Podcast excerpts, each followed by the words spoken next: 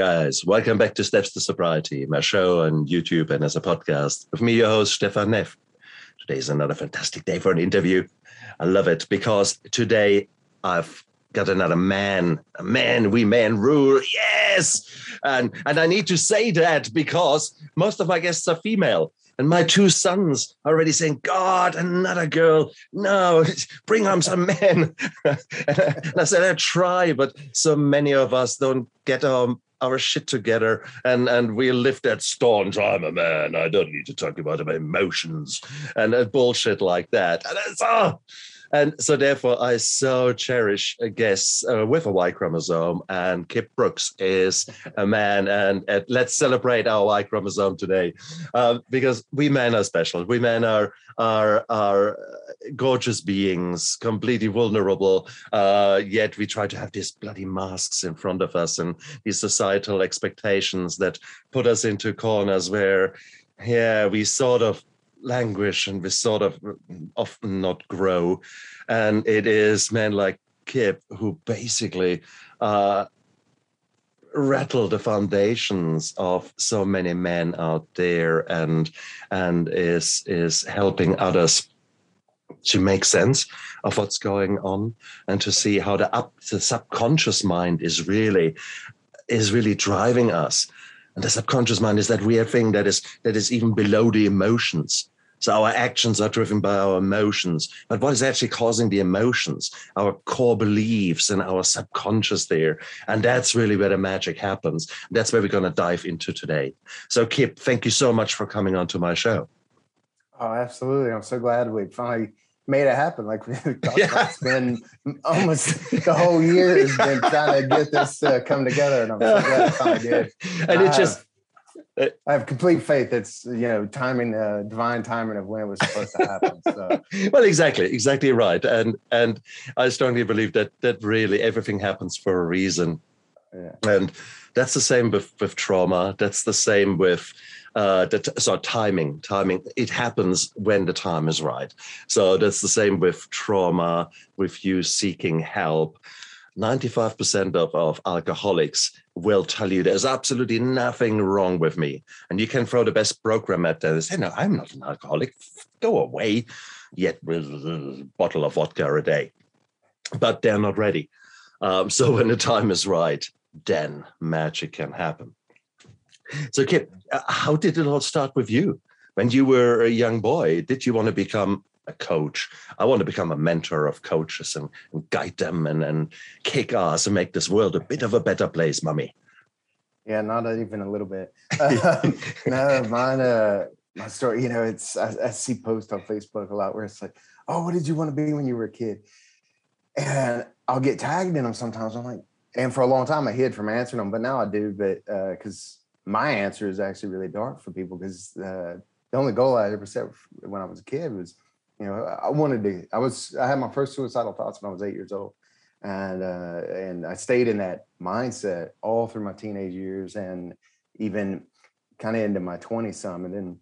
Uh, but luckily, my senior year of high school, there was a, a teacher who decided to see me for something other than my transcripts and had a conversation with me and it planted a seed and did what they call in psychology and neuroscience a pattern interrupt and um, and that literally saved my life because I was planning on ending my life actually after high school. I'd only even stayed around that long because I had a younger sister that I felt like I, I was supposed to protect uh, until she was old enough to, you know, strong enough to survive without me. And um, yeah, that you know that led me through my teenage years. I started drinking when I was 15. I, I kept bottles of liquor and various alcohols stashed around the house and yard that I would take shots every night just to go to sleep. You know, just try to calm the negative voices in my head mm. and started taking prescription pills when I was 16, 15 or 16, like right at that cusp. And then uh, that led into just worse stuff as I got older, but then finally started turning it all around. And then you know, it's a, it's uh, kind of woke up in my mid twenties and I was like, you know, like maybe I should try thinking a little different because this isn't working. And then uh, I did, and you know, things started getting better and better. And then I found out I was going to be a parent first time, and that terrified me to uh to a point because I was just like I had this awakening of realizing I, was, I have no idea how to be a man. I have no idea how to be a parent, a father. I was like, I didn't have a positive male role model growing up at all. And um I was like, what do I do? And then I found out it was going to be a boy. And I was like, I, I've really got to learn how to be a man here because I don't want to dress him out of the baggage I'm still carrying. And that led me on this mm. just I was already looking into personal development something, but that really fueled the fire and turned it into uh, more than a passion. It's an obsession. And it started there, but I never even it took me years to think about doing coaching because I was just trying to fix myself so I could hopefully hopefully not screw him up too much. And then, you know, people start seeing the uh, people who'd been around me started seeing the improvements in my life and started asking what I was doing, and then started asking me to coach, and mentor them, and mm. and the rest, as they say, is history. After that, mm. you know, it just kept growing and growing from there, and it's been a magical ride. But uh, one I'm really grateful for. But you know, had a lot of dark moments, but now you know can't see the stars without the if it's not for the darkness. So. and that's that's so true, isn't it? That's so true. Many of my guests say exactly the same. If I ask them at the end of a show, you know, would you go back and if you had a time machine and you could change things in the past, what would you change? And most of them say nothing because without that darkness, I would have not been the person that I am now. That I've, I've, I've this would have not the the the, the pressure that is causing the diamond to to become and in it it is those dark uh, dark moments that we all hate when they're there and sometimes they break us uh, most of the times most of the people that i meet nowadays they make us these dark moments mm. and that is so beautiful did you let's let's accept for the moment that there were these dark dark thoughts there for you at a very early stage. What did the alcohol do? You were saying it allowed you to calm down. Can you remember the feelings that you had when you were drinking? Yeah, there was. just, Um, I had for a long time. I wouldn't. I, I stopped looking in mirrors and things because every time I walked by, it was just there was these, you know, this voice in my head sounded very familiar, but um, just you know I hate you, you're, you know, you're worthless, all this stuff, just replaying all this stuff they've been playing. And at night when I would, you know, lay down to go to sleep, it, it would just continue. And I would almost start thinking I was, you know, schizophrenic or something and just felt like I was losing my mind constantly. So for me, the the alcohol just helped calm all that down and get it to relax enough. And um, and luckily I never I mean I overdid it in being a 14, 15, 16 year old kid, you know, taking anything like that. But luckily, it never did too much because also uh, every male on my dad's side of the family were at least alcoholics, if not other things. And, you know, I had one uncle who uh, they had an intervention for him so many times, but he would drink shoe polish because it had alcohol in it. And that's, you know, that's how addicted he was. And um, when he died at 82, was like, oh my God, I can't believe he's gone. I was like, I can't believe he lasted that long. Like he, when you start drinking shoe polish, you're on borrowed time. But um, but that's that's what I grew up around. I never saw my dad once. He died when I was uh, just a couple months before I turned 16. I never once saw him drink anything that wasn't straight liquor, except coffee, but he would add vodka or whiskey to it, something like that. Um, but everything else was always just liquor, moonshine, something like that. And uh, beer and wine weren't strong enough for him. But so I grew up in that all the time, but I always had, it, you know, it was this part of the torment was wanting that love and acceptance from the people in my life and the family members and things, especially you know every young boy's dad is his hero regardless of how good they are at that at that role. And but still there was also so there was that part of wanting to model him but then there was also this other side that um getting this huge contradiction made me feel like I almost had you know um, multiple personalities or something because it was a complete opposite of that because it also there was the rejection because I knew where so much pain was coming from and all of that so I had this battle for a very long time. And as I got older, it actually started turning into this thing. It's like, I'm going to show I can go heavier and harder than he could and still walk away from it when I want. And it, so it became very dangerous later in my teen years. But when it started out, I was like, I was so scared of, because my mom was actually the opposite. She didn't drink, she didn't smoke, she didn't do drugs. I actually hated everybody who did that stuff but would never leave my dad. and, so they were always fighting constantly. I don't, I don't, ever remember seeing them in a moment that I felt like love was present. And um, so there was also that conflict. It was just, there was so much that that was just constantly around. And I would, um, you know, so she had me afraid of being a raging alcoholic. And, uh, but at the same time, I'm trying to do something that was the only thing I knew to relax and calm down. And, and it mm. helped me be able to just take a breath and um, mm. and yeah, just turn those voices mm. down, turn the volume down, get them to hush a little bit. Then they would kind of go to sleep, at least most of them, and then sooner or later I would go to sleep.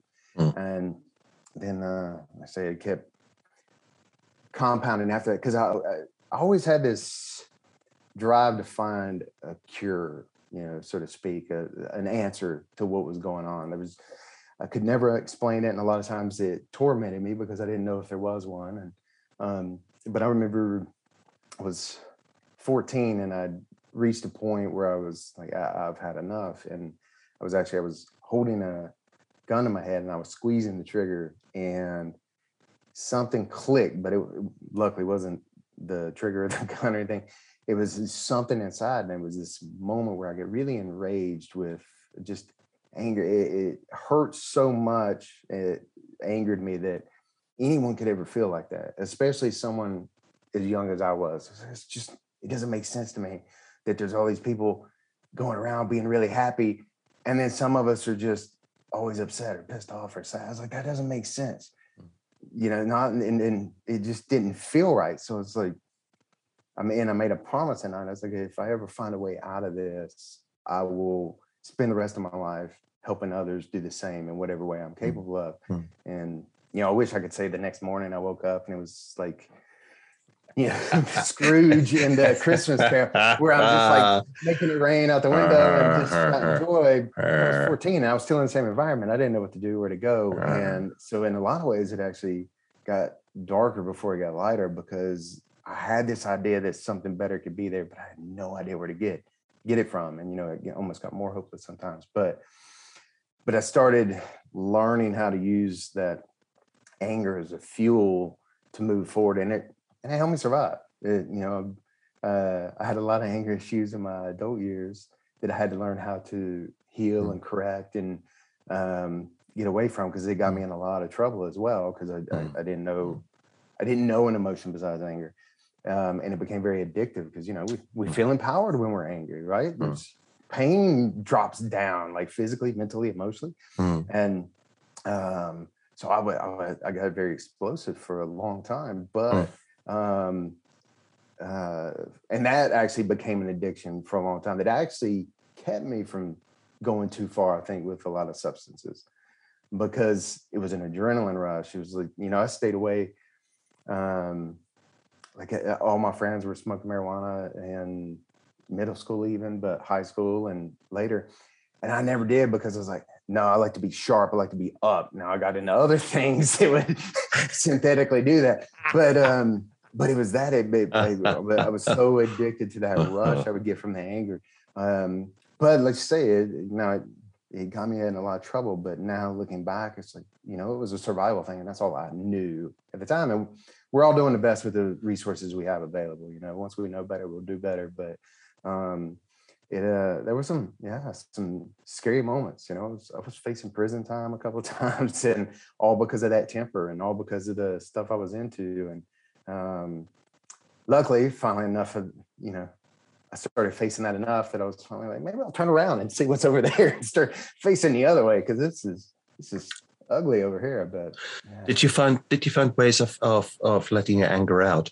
Um, I was assaulted when I was 13 um, by a gang, 13, 14, mm. um, and ended up pretty beaten up and um, ended up uh, testifying against the gang leader and put him uh, in in jail basically.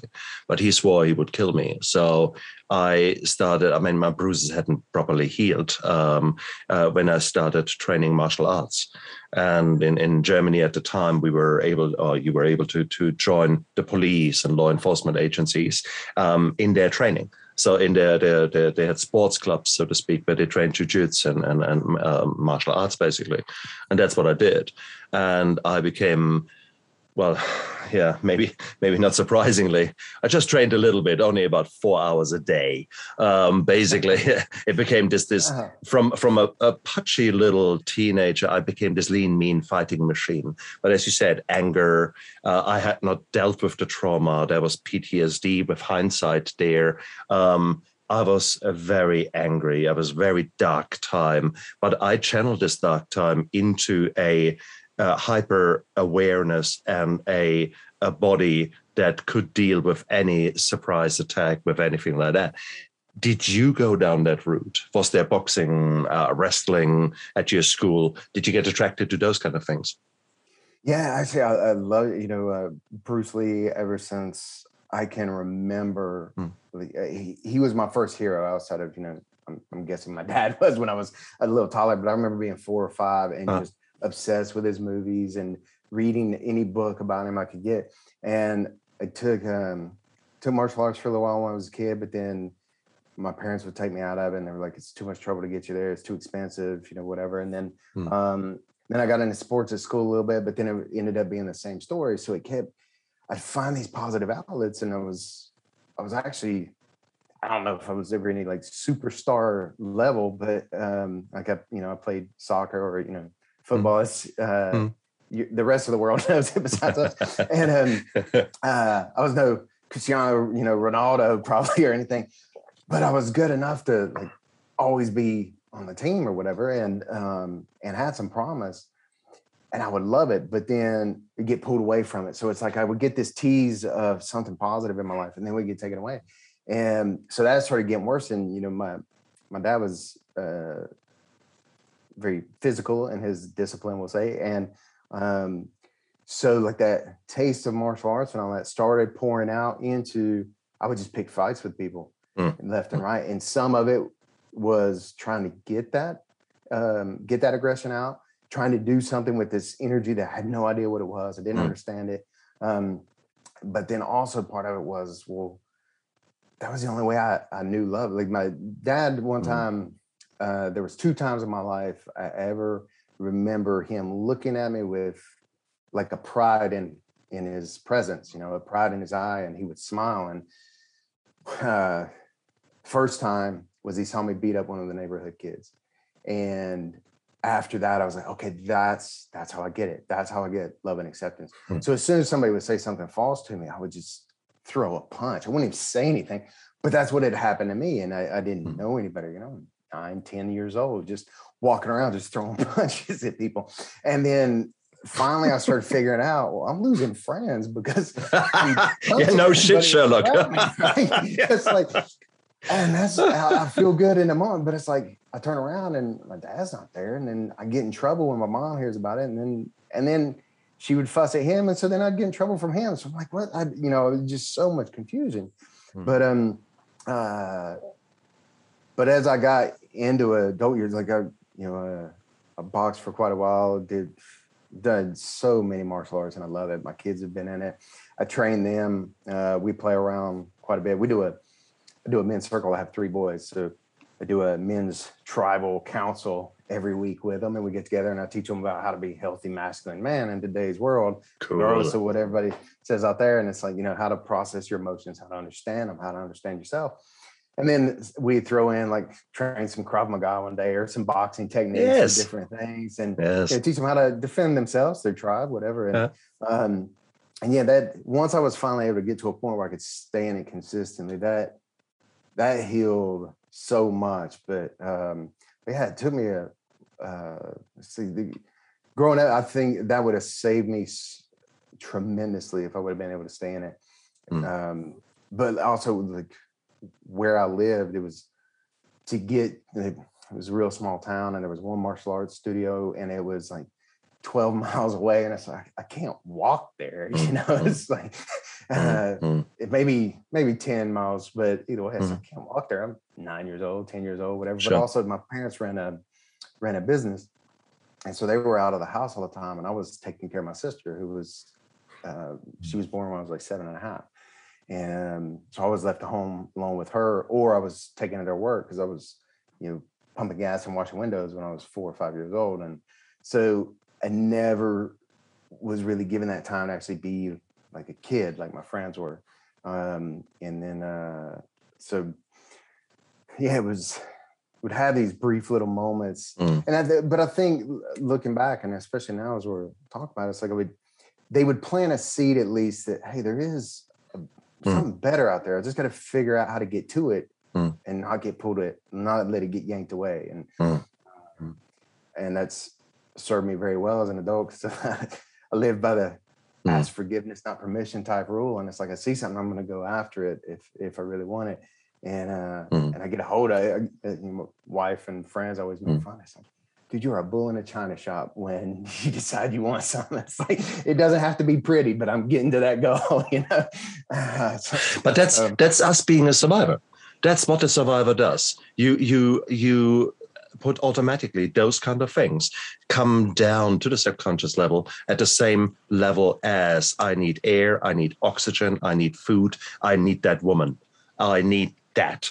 And you come, you, literally, that drive is there. And that is powerful. And I recognize it nowadays. And from now on then, I actually bring that guy out of the cupboard on purpose or not on purpose well there are circumstances like this year there was there was one circumstance where like it or lump it i ended up in a really dark place due to circumstances around me and suddenly there was this ice cold sensation there and i knew the old guy was back and it was the it was ice cold survivor okay what do i need to do right now to survive that and for the next several days to three weeks, I was in that pure survivor mode. Nothing else mattered. What do I have to do? Complete selfish, complete. And it was beautiful. There was actually a clarity in my mind Yeah. that was scary. I was scary. I was scared of myself. But it was good to see that that dude is in there, that this guy is in there, and that I can unleash him if the need is there. I had not seen him for quite some time, but and when he came out, yeah, he scared me. But uh, he scared me because he was so cold and ruthless. yeah And but he allowed me to survive. And then I went, come on, let's go back. Look, there's a nice, nice cupboard over there. Go in there. Yes, you can do it. And then padlock, padlock, padlock, padlock. so you out again one day. yeah, that's right, that's right. We play in another 20 years, That's- okay? Yeah, there's a ah, there's a quote that I love, and I, I I I can't remember it all, but I, the idea of it is it's like you know, um, a um, a weak man is or a, a timid man is you know not to be respected. It's like a dangerous man who knows when it's time to be dangerous, but keeps it controlled the rest of the time. It's like Hmm. that's a true leader. That's the man. It's like we need it because we live in a crazy world. I wish it was all sunshine and rainbows and butterflies all Hmm. the time, but it's not. And it's you know, there's times where yeah, we've got to step into that, either as a self protection because Mm. we're being assaulted, we're being attacked, or someone we Mm. love is, or Mm. or even a stranger we don't know. It's just being attacked by someone, and they need you know people that have that ability to go in ourselves and get to that dark place. It's like that's needed at times. Mm. Being able to control it and guide it. That's the uh, that's the superpower. And you know, Mm. um, uh, Timothy Timothy S. Grover uh, he's written two books actually now. His second one just came out this year, but he, uh, his first one was called Relentless, and he was Michael Jordan's personal trainer. Hmm. And um, when Michael Jordan wanted to get to the next level and be the best of the best, and started training with Timothy Grover, and Grover talks about it, and he's like, everybody who's anybody has a dark side. He's like, the ones who reach the levels of greatness. He's like, you know, the Jordans, the Kobe Bryants, the the Steve Jobs of the world. He's like, they learn how to use their dark side for good and for the purpose. He's like, they lit it out. They're not ashamed of it. He's like, they're unapologetic about it because mm. they know everybody's got it, and they let it out to play. They feed the beast. Mm. they don't let it run wild. They give it just enough to at least to have some mm. fun and then bring it back. He's like, you know, with Jordan, it was uh, things like his gambling. He's like, you know, Tiger Woods turned out to be women, and you know, he, he goes through a couple different examples, but yeah. it it really helped me understand because I used to tell them like, you know, I, I don't want to completely get rid of that part of myself because it has pulled me through so much. You know, I, had a daughter uh, who would have been 11 in August, but she passed away shortly after birth. It's like there were times I had to step back into that guy just to keep providing for the family that was still here. I couldn't, we weren't in a place where I could take weeks off to mourn. I was she passed away on a Saturday. I, I, was back to work on Wednesday. I had a business to run. I had to be there. And without me, would have fallen apart. I had a, a couple employees I had to take care of. And it was like, I had to be able to step into that and push through. And also from the time we got her diagnosis, like there were so many times I needed that guy to get me through because the guy that's right here wasn't on the surface, wasn't to make it happen. Just didn't have it. Right. You know, and um, mm. so there, I have like, and I think that's where so many people run into a problem where it runs away um, is not being able to accept that because we've been told, especially with men, you know, the uh, I love the way you opened this up with it being us men, because um, so few men are actually brave enough to really face the fact that we have emotions. We're emotional creatures too. It's not women. Oh, and uh, it's like you only yep. think it's sissy thing because you're scared of it. Like because it takes a lot of guts to be vulnerable and uh-huh. step uh, into it. It took me uh, a uh-huh. long time to figure it out. But um, but yeah, it's uh, when it runs away, it's because we've tried to encapsulate it too much and keep a lid on it. You mm. know, it's like holding a beach ball under the surface of the water. So you can only push it down so far. Sooner or later, it's going to come out. Uh, so it's like if you guide it up, and let it out, it's all under control. But uh, if you just let it go crazy, you know, there's no time uh, where it's going to go. And I like that thing, you know. We mm-hmm. so it's like embrace it. It's there for a reason. You know, we all have it. It's it's part mm-hmm. of that. Um, because you know, if you're the nice guy all the time and and mm. completely keep the dark side of yourself set aside, back mm. in the caveman days, those are the ancestors that our ancestors because they got eaten because when the saber-toothed tiger came out or the weather got bad or whatever, mm. they didn't have the mm. power to push through. Mm. And you know, that's that being able to tap into that strength. I mean, it's mm. we're amazingly designed. We just haven't learned how to use, you know, our human potential and understand that we have all the there's no such thing as a negative emotion. There's mm. really not. The, the Pixar movie um Inside Out I love it because it showed like, hey, there's times we need anger. There's times we need mm. sadness. Like, mm. It serves a purpose. Like, there's uh, for a long time I was an atheist. There was a long period of my life where I absolutely hated. I believed in a higher power only so I had someone to hate more than I hated myself. You know, and, uh, and I did. Oh my lord, whoo, man, it got it got nasty there for a while. And now it's like, man, there. The more I learn about um, how you know human behavior and human design yeah. and everything else and look at the way the world is it's like it really is too perfectly run to not have something else out there i don't know what it is and you know um so maybe um maybe the theologians are right and there's some magical person sitting on a cloud or you know the um or it's the the atheists and the you know just believe it's uh, everything's just there's an energy source it's like no matter who you talk to theologians call it god source, something like that. Mm. Um, the scientific crowd that absolutely doesn't believe in a spiritual power, they call it energy. And that's right. it. But they all divide, define it as the exact same thing. I don't know what it is, but I know it's there. and, and hmm. whatever it is, is a lot more powerful to me. And I feel like when we're tapping into that, that's just a hmm. piece mm. of it. You know, um, mm. um, Einstein talked about uh, a lot of times. Edison did, so many did, but I remember Einstein. I think he called it the super conscious. He was like, he said, there's nothing special about me. He's like, I've just figured out how to tap into one channel, one frequency. And he's like, and mm. that's where the ideas come from. And, mm. you know, it's um, athletes tap into it in mm. a physical sense. It's like there's there's all these channels. And if we figure out, just like a radio, we turn tune the frequency in, just like a Zoom channel link. It's like we get the frequency mm. right. Yep. Boom. I'm talking to Stephanie. You know, yep. it's like I could put in another one and I'm talking to my mom. You know, it's it's the same thing. And it's um there's so much magic and just beauty in existence, you know, and you know, a lot of people call it law of attraction. I don't know if that actually works or not, but I, I know that when I think more positive, I look, I find more positive solutions.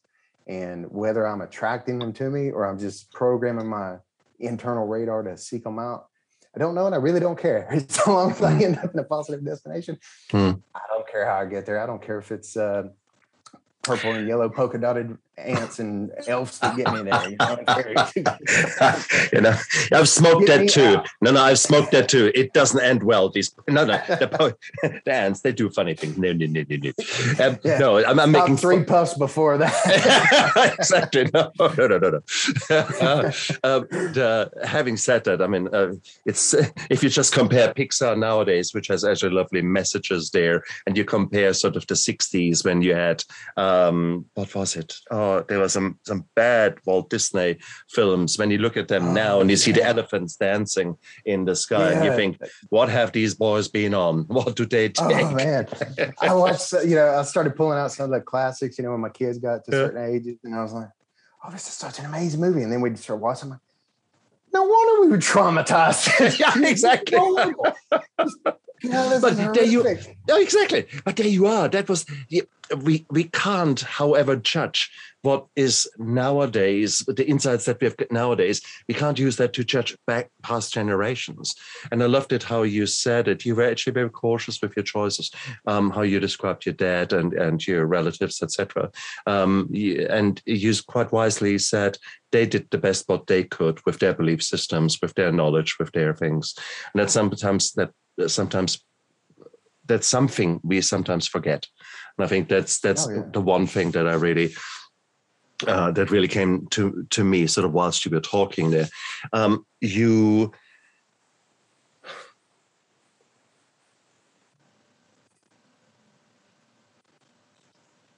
you said just something really really good.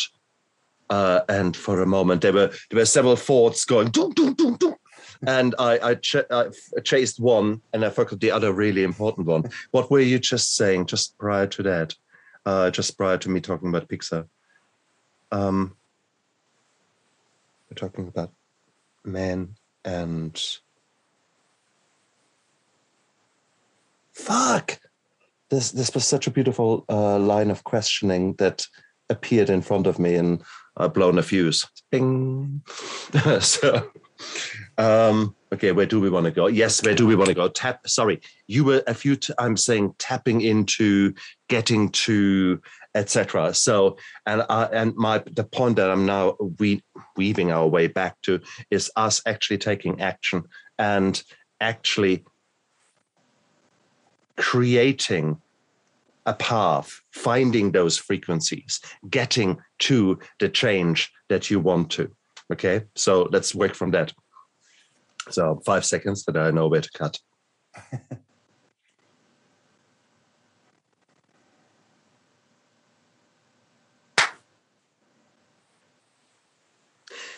you said it so well uh, a few times in the in the recent sentences where you said tapping into the right frequency and and trying to actually uh, find those channels uh, where there is the sound, uh, where there's a good sound coming out, because we equally can tap into all kind of other channels where you find back the old anger, where you found back the, the all these these maybe not so nice versions of yourself. Um, and I find it always amazing that that there are actually ways you can literally swing the dial around. How did you the first time realize that you had the power to change yourself? What, when you look back, were there catalysts? Because you were this angry young man, this angry guy who was rather talking with his fists rather than talking with his mouth. And there were many good reasons that you did that. When when was the first time, with hindsight, when was the first time that you could actually say, wow, I dealt with that differently? Can you remember that? Ah. The the time that comes up is not at all the first time it's the most profound for me and uh, so there was i said there was, i was planning on ending my life after after i graduated high school. And the reason why I was waiting to that point was, you know, my dad had passed away.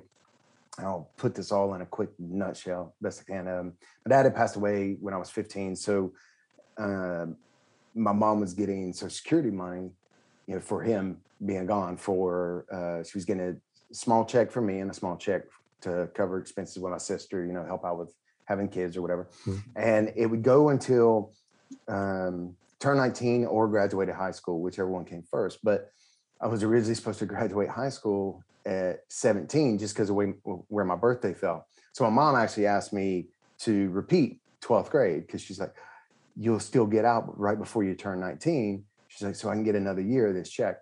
You know, starved hoping, okay, now I'll finally have value to the family. I'll be accepted. I'll get love for this. So I agreed to.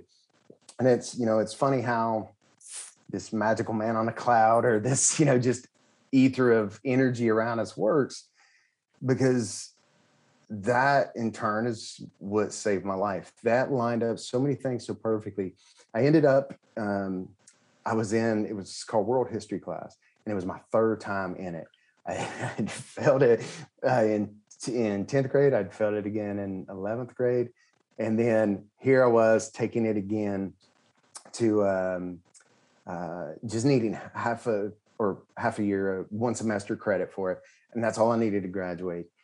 And I'm just going, but you know, I wasn't doing anything in the class because it's like June 8th, my life's over. It doesn't matter if I get a diploma or not, who cares? And I had this brand new teacher. It was his second year teaching, first year in my school. And they dumped him in world history. He was a he was a soccer coach or football coach, as you know. And um, which is neat on its own because that's the one sport my parents would let me play. I had to sneak to play others. And so it's neat how soccer's been present in my life a couple of times. And so this guy, Coach Calderon, comes in. Everybody's kind of making fun of him because he didn't look like much young or much older than us. You know, he, he, he looked like he just graduated high school himself. And he, um, we didn't say each other uh, word to each other the whole first semester. Finally, about two weeks into the second semester, he comes to me and or tells me he's like, I need you to wait after class. And um, you know, he was so new to the school, he had he had seven classes and he was in a different classroom each time. They had never assigned him his own room. So, you know, everybody started laughing, and making jokes. They're like, wow, you're in a lot of trouble because he's going to be late to his next class so he can beat you behind or, you know, whatever. And um, I knew what was coming. I'd had these I'd had these meetings with so many teachers before where they tell me, why don't you just drop out? You're a waste of time. You're lost cause. Get out of my class. You know, you just, you make it suck for everybody else here, basically. So I knew it was coming. I was like, all right, bring it on. And, uh, you know, he's the one that hasn't had that meeting with me. I guess it's time. You know, we've been around each other for several months now. So I'm just sitting there. I was looking down at my desk and he walks right up to me and I never looked at him. And he's like, you know, I don't know anything about you. He's like, besides, you know, what it says on these papers. And I knew what they were. They were my transcripts. I'd seen them many times. And he's like, I don't know you. I don't know what's going on inside your head. He's like, I don't know a thing about your life outside this classroom. He's but I know, do know one thing. He's like, this, and he slaps it down on the desk in front of me and starts slapping his hand on it. He goes, This is not who you are. And I'm not going to accept this behavior from you anymore. And I'm not going to allow you to accept it from yourself. And he's like, You're going to graduate this year and you're going to pass this class. We're going to figure out how to make that happen. And that's all he said. It took him probably 20 seconds. And I was just dumbfounded. And I just sat there, deer in the headlights, you know, fight or flight. And it was just like freeze is what I was doing. Cause it, I, it was, let's say it's what, uh, what, what neuroscience calls a pattern interrupt because I never no one had ever seen me for anything but the transcripts. You know, I went from straight A's to D's and F's the very next year. No one ever questioned it. I just started getting punished and reprimanded. And um, so he was the first one that's actually seen through all that and realizing there's something else going on. This is not it. This is an external. Beautiful. You know, this is just an event. This Beautiful. is a result of something deeper. Yeah, yeah. And so then I just sat there and I was like, I didn't know what to do. And he's like, that's all I got to say for today. He's like, you can go whenever you want. And I bolted out of that room like Usain Bolt. I was so uncomfortable. I didn't, I didn't have a clue what happened. But later on in life, I was sitting around and I remember the exact moment when it really hit me and really, really sank in what he did. I was playing with my, whew, I get a little emotional on this one. Um, I was playing with my son. He was just a couple months old. And I'd been on a business trip for a while and I was back and I was just having a good time with him. I was sitting in the house that I was, I paid for all on my own. I was a big boy, you know, and uh, I've got the kid and like I had, I was making a good living. I like all this stuff. And I was just like, wow, you know, I found myself in this place of gratitude I'd never experienced before. And it just, it's like, I'm not supposed to be here. Like, not only am I not supposed to, statistically, not supposed to have any of this stuff, I'm supposed to be in prison or dead or something. But like, I had planned, I dreamed every night before I went to sleep for almost a decade when I was going to finally end my life and get rid of this pain and get the hell out of here. I was like, and here I am. I actually enjoy waking up in the morning and living life. I was like, this isn't me. Uh, and so I started wondering, I was like, what the world happened? Like, how did things shift so much? Uh, and I traced it back to that very moment, something that I had forgotten about for years, almost as quick as it happened. Like once I got out of high school, I never thought about Coach Calderon again. I got as far away from school and everybody around it as I could because I was still, you know, I was lost, confused, scared of the world, you know, all mm. this. Mm. But yeah, it was like that day came that I was supposed to end my life, and then it passed. And then another day came, and another day came until I got to that moment. I was like, whoa, you know, it was, you know, like um, like climbing Mount Everest or something. So you do it one step at a time, then all of a sudden you look back and realize how far you made it. It doesn't matter how far you got to go. It's like, look how far mm. I made it. It's like, mm. damn, if I can do all that, mm. I got the rest of this, you know. And it was, and that's when it say that was definitely not the first time, but that was like the first time it took my breath away and still does whenever I think about it now. It's like, man, if he could do that in 20 seconds, and that's really part of what really fueled me in, under, in starting to study human behavior and neuroscience and everything, because he didn't say anything special. He wasn't a hypnotist or a magician or, you know, like mm-hmm. David Copperfield or mm-hmm. Dr. Milton Erickson or any of these other people. It's like, mm-hmm. he, he, was a soccer coach, you know, he was mm. just, he was a world history teacher. I actually taught like three different subjects just because they were throwing him around wherever. They needed a soccer coach. That's why they brought him in. And he just had to feel uh, you know, course hours or whatever. And um, so he was, uh, he taught the class almost like he was a substitute teacher, but I mean, he dedicated himself to it, but it was like, he didn't say anything special. So I wanted to figure out what was that. And it was, he just, like I say, created a pattern interrupt, planted a seed that in me that just made me realize I was like, shit, something else can be done different. And I'm the hmm. one who makes the choice. It's like mm. I make the choice to get dressed every day. I make the choice to actually get out of bed. I make the mm. choice to, you know, look both ways before crossing the street instead of just stepping out front and a bus hit me, or just sit on the sidewalk and hope mm. somebody carries me across. You know, it's like mm. every step physically and literally we take, it's like I choose to take that step. It's like, okay, well, maybe I can start looking at other steps to take. You know, maybe I can walk sideways, maybe I can walk backwards. And and uh that really let's say just uh, to this day it fascinates me so much like one of the mm-hmm. key things i do with clients and also with my mentorship students is teaching them pattern interrupt I'm like if you mm-hmm. can master that mm-hmm. that's really all you need you can literally save someone's life just that's it i mean we hear about it all the time like mm. i used to live in the bay area in california and you know there's the golden gate bridge there and one of the number one places in the united states that people go to end their life mm. and I've met a lot of people who work um, for a nonprofit that, or volunteer. They just go and hang out there trying to save people, and all they do is greet people as they walk by. And then they look, and if they see someone who looks a little down, they'll go and talk to them. But they have so many survivor stories and so many mm-hmm. volunteers who volunteer to do this. were like I was coming here to end my life, and then mm. someone just said good morning to me and waved, and he just you know, I'm getting ready. I see the spot on the rail where I'm mm. going to climb over. Mm. And then all of a sudden somebody pattern interrupt, greeted me, and said, Hey, it's a lovely day today, or man, it's a great view, or whatever it was. And that was enough to make them realize, you know what?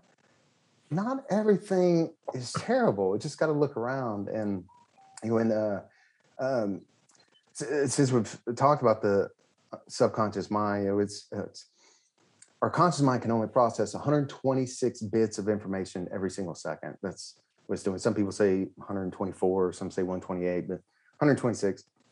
Um, but our unconscious mind, our subconscious mind, is processing the low number I've heard is 4 million bits of information a second. I've heard as much as 140. I don't know.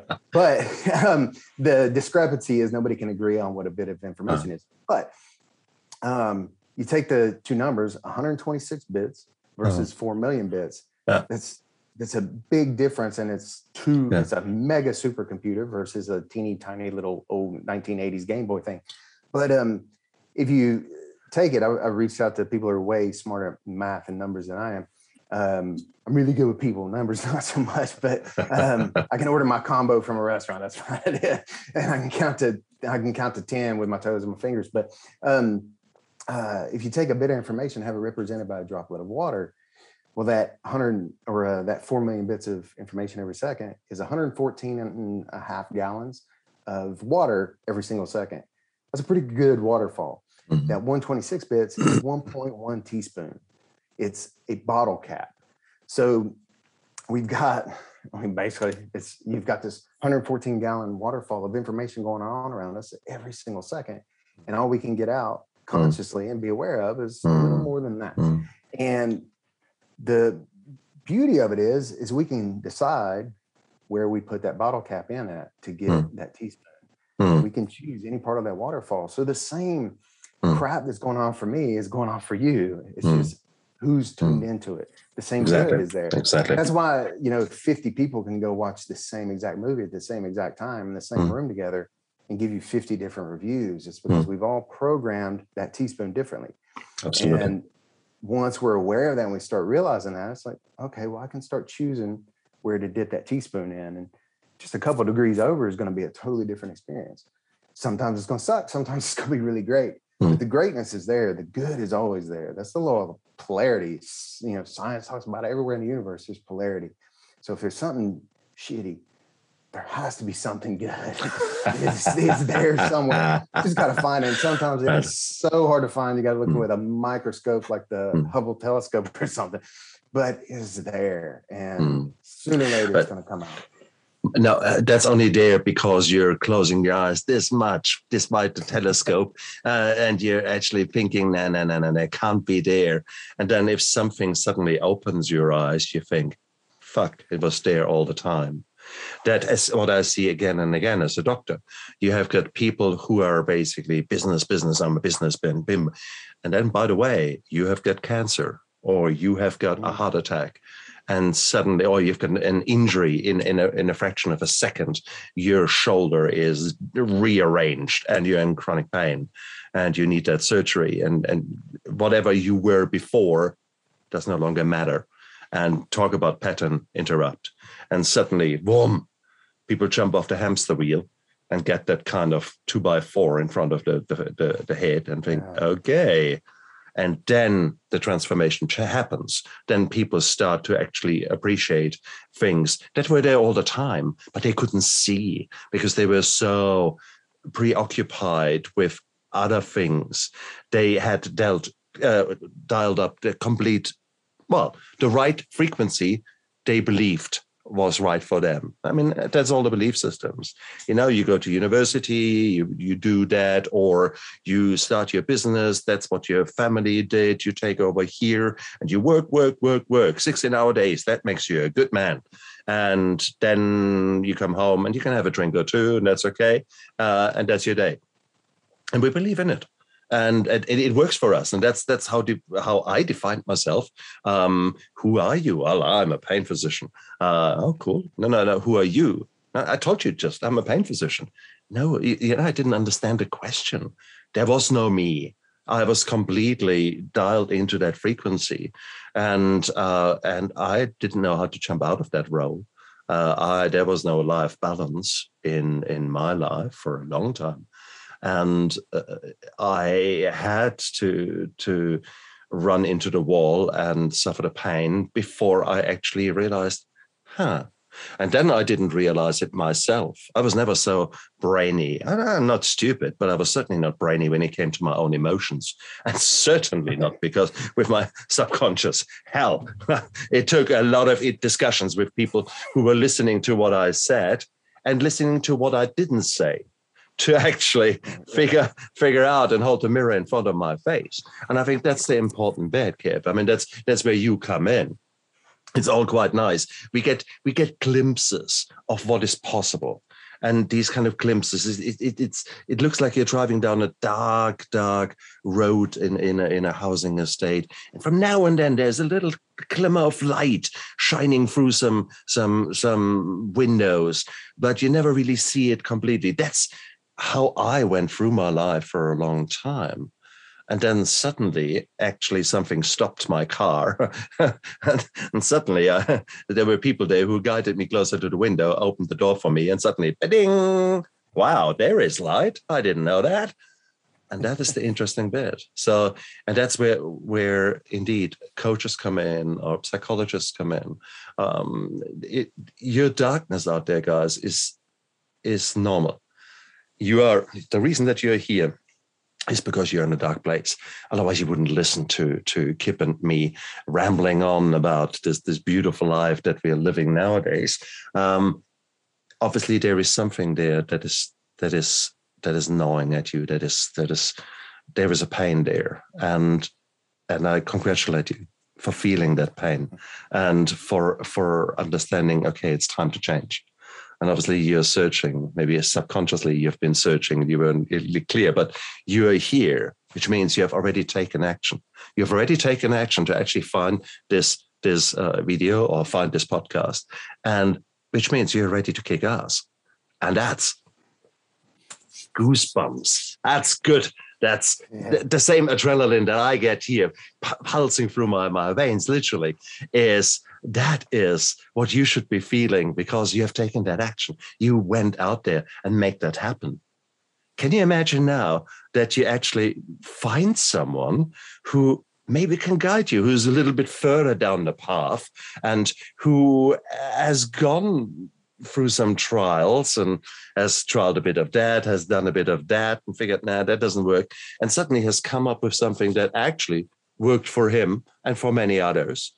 Can you imagine that that person holds you by the hand and and and that you probably find your way a bit quicker than if you just dabble and think, mm, I could try that.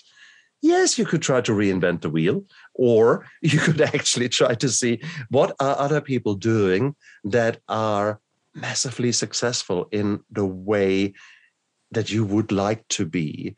And in this case, maybe dealing with your emotions, dealing with your trauma, dealing with the hard times in your life, making sense out of things, and letting letting that darkness be a fertile soil for for something new to blossom, to come out. And I have no idea what that new person would be like in your case. What I do know is there are several people in there that could grow out of that out of that fertile soil.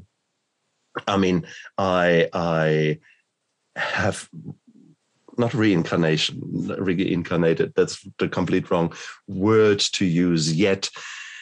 I was reborn several times during my lifetime because I reinvented myself. I actually, after rehab, I was an empty shell. I was an empty canvas. I had no idea who I was. Uh, but I created that new me that I'm now proud of. And that was because I listened to others. I, I listened to people who were able to build me up uh, in the right way. They were they were show me they were able to show me where I needed to put the work in. They guided me. They supported me when I thought, nah, I can't do that, and that's so. So it's uh, I had a beautiful, beautiful succession of people who helped me in various stages on that path, and that I'm, I'm very grateful to those many people. Uh, and and Kip, you're one of those people who is who's making himself available to to men out there to change, and that is the, the most beautiful, beautiful thing. So, guys, you don't need to be alone. And and so if and Kip, you're a cool dude. So if if people actually think, hey, yeah, I, I, that makes sense what he said. Um, if people want to work more with you, where can they find you? I'm on all the you know normal platforms. Um, Facebook, Instagram, LinkedIn, mm. uh, uh, even Twitter, but I am I'm, I'm not active on there at all. Mm. But um, yeah, uh, dot com mm. slash uh, the real Kip Brooks. Um, yeah, feel free reach out to me, uh, or you can go to brooksempowermentacademy.com. Mm. The uh, guys, look down there into the description of the the YouTube video and of the podcast. It's all down there, so you know, get in touch with him uh, because ultimately, what have you got to lose? I mean, you, you come to the point that you feel okay, it's time to change and there's a myriad options. I mean, it's ultimately you're you're, you know, but you know, my maybe it might really be a good idea to to just do a discovery call or something like that to actually say, hey, look, you know, this is where I am in my life, and then uh, see where that that openness uh, leads you. Sometimes it might be worthwhile because you're in a dark place to go maybe to your GP, to your general practitioner, your family doctor first, and actually say, hey, look, you know, life is a bit strange at the moment. Because sometimes there are things there that have crept up on you that make you feel really down and out. It can be something biological, something like like uh, a chronic disease having uh, crept up on you. As a woman, you might have been bleeding from the gut or from from your uterus, etc., and your hemoglobin, so the red color in your blood, is really low. Now that makes you feel like crap. That makes you feel depressed, no energy, etc. So uh, it is it is quite nice to to not quite nice, wrong. Um, it is really, really good to rule out anything biological happening in you that puts you in a really dark place or in a strange place. And once you have got your physical body checked out and you know there's nothing there that needs attention, and it's really my thought systems and, and my belief systems that demand attention, then go all out. I think that would be sort of a, a, a sequence that I would do nowadays. And I do continue to do that on on you know on a half yearly yearly basis because new things will happen or uh, sometimes you know you just need to listen to your body and and there might be actually some really good messages in there from your body. Most of the time the messages come from up there. Sometimes they come from down there from various parts. So rule that out and then go out and don't accept the darkness. The darkness is good the darkness that pushed you into the place where you now want to take action. Now kick ass. And that is the ah, oh, I'm I'm I'm so pleased for you that you're at that level, that you're at that moment on your journey where you're ready, where you're ready to kick ass. Oh, oh write us back in, in half a year's time where this journey led you and and and uh, and and share what what you have been up to because it's only it, it seems like it will seem like miracles to you but it is hopefully we have planted that seed today. Kip you're an amazing man. You are you're a bringer of hope. Um, you have gone through your own darkness and i'm so grateful that you were so transparent and honest and, and uh, beautiful in your vulnerability um, many of the things that that we have spoken about would have been absolute taboos to talk about to the generation before us. Yet here we are, we have learned that shit, uh, that putting it all in there and putting a lid on it. it doesn't work. so, Kip, I'm very, very grateful. Oh, absolutely. I'm so honored to be a part of this. I love the work you're doing. I love the messages you're putting out there. I, I, do it again anytime. I love hanging out with you. Thank you very much. And you guys out there, look after yourself. Stay strong. I believe in you. You can do it, guys. Go out there, make this world a bit of a better place, but start working on your subconscious mind because that's really where all the miracles truly happen. Look after yourself. Bye.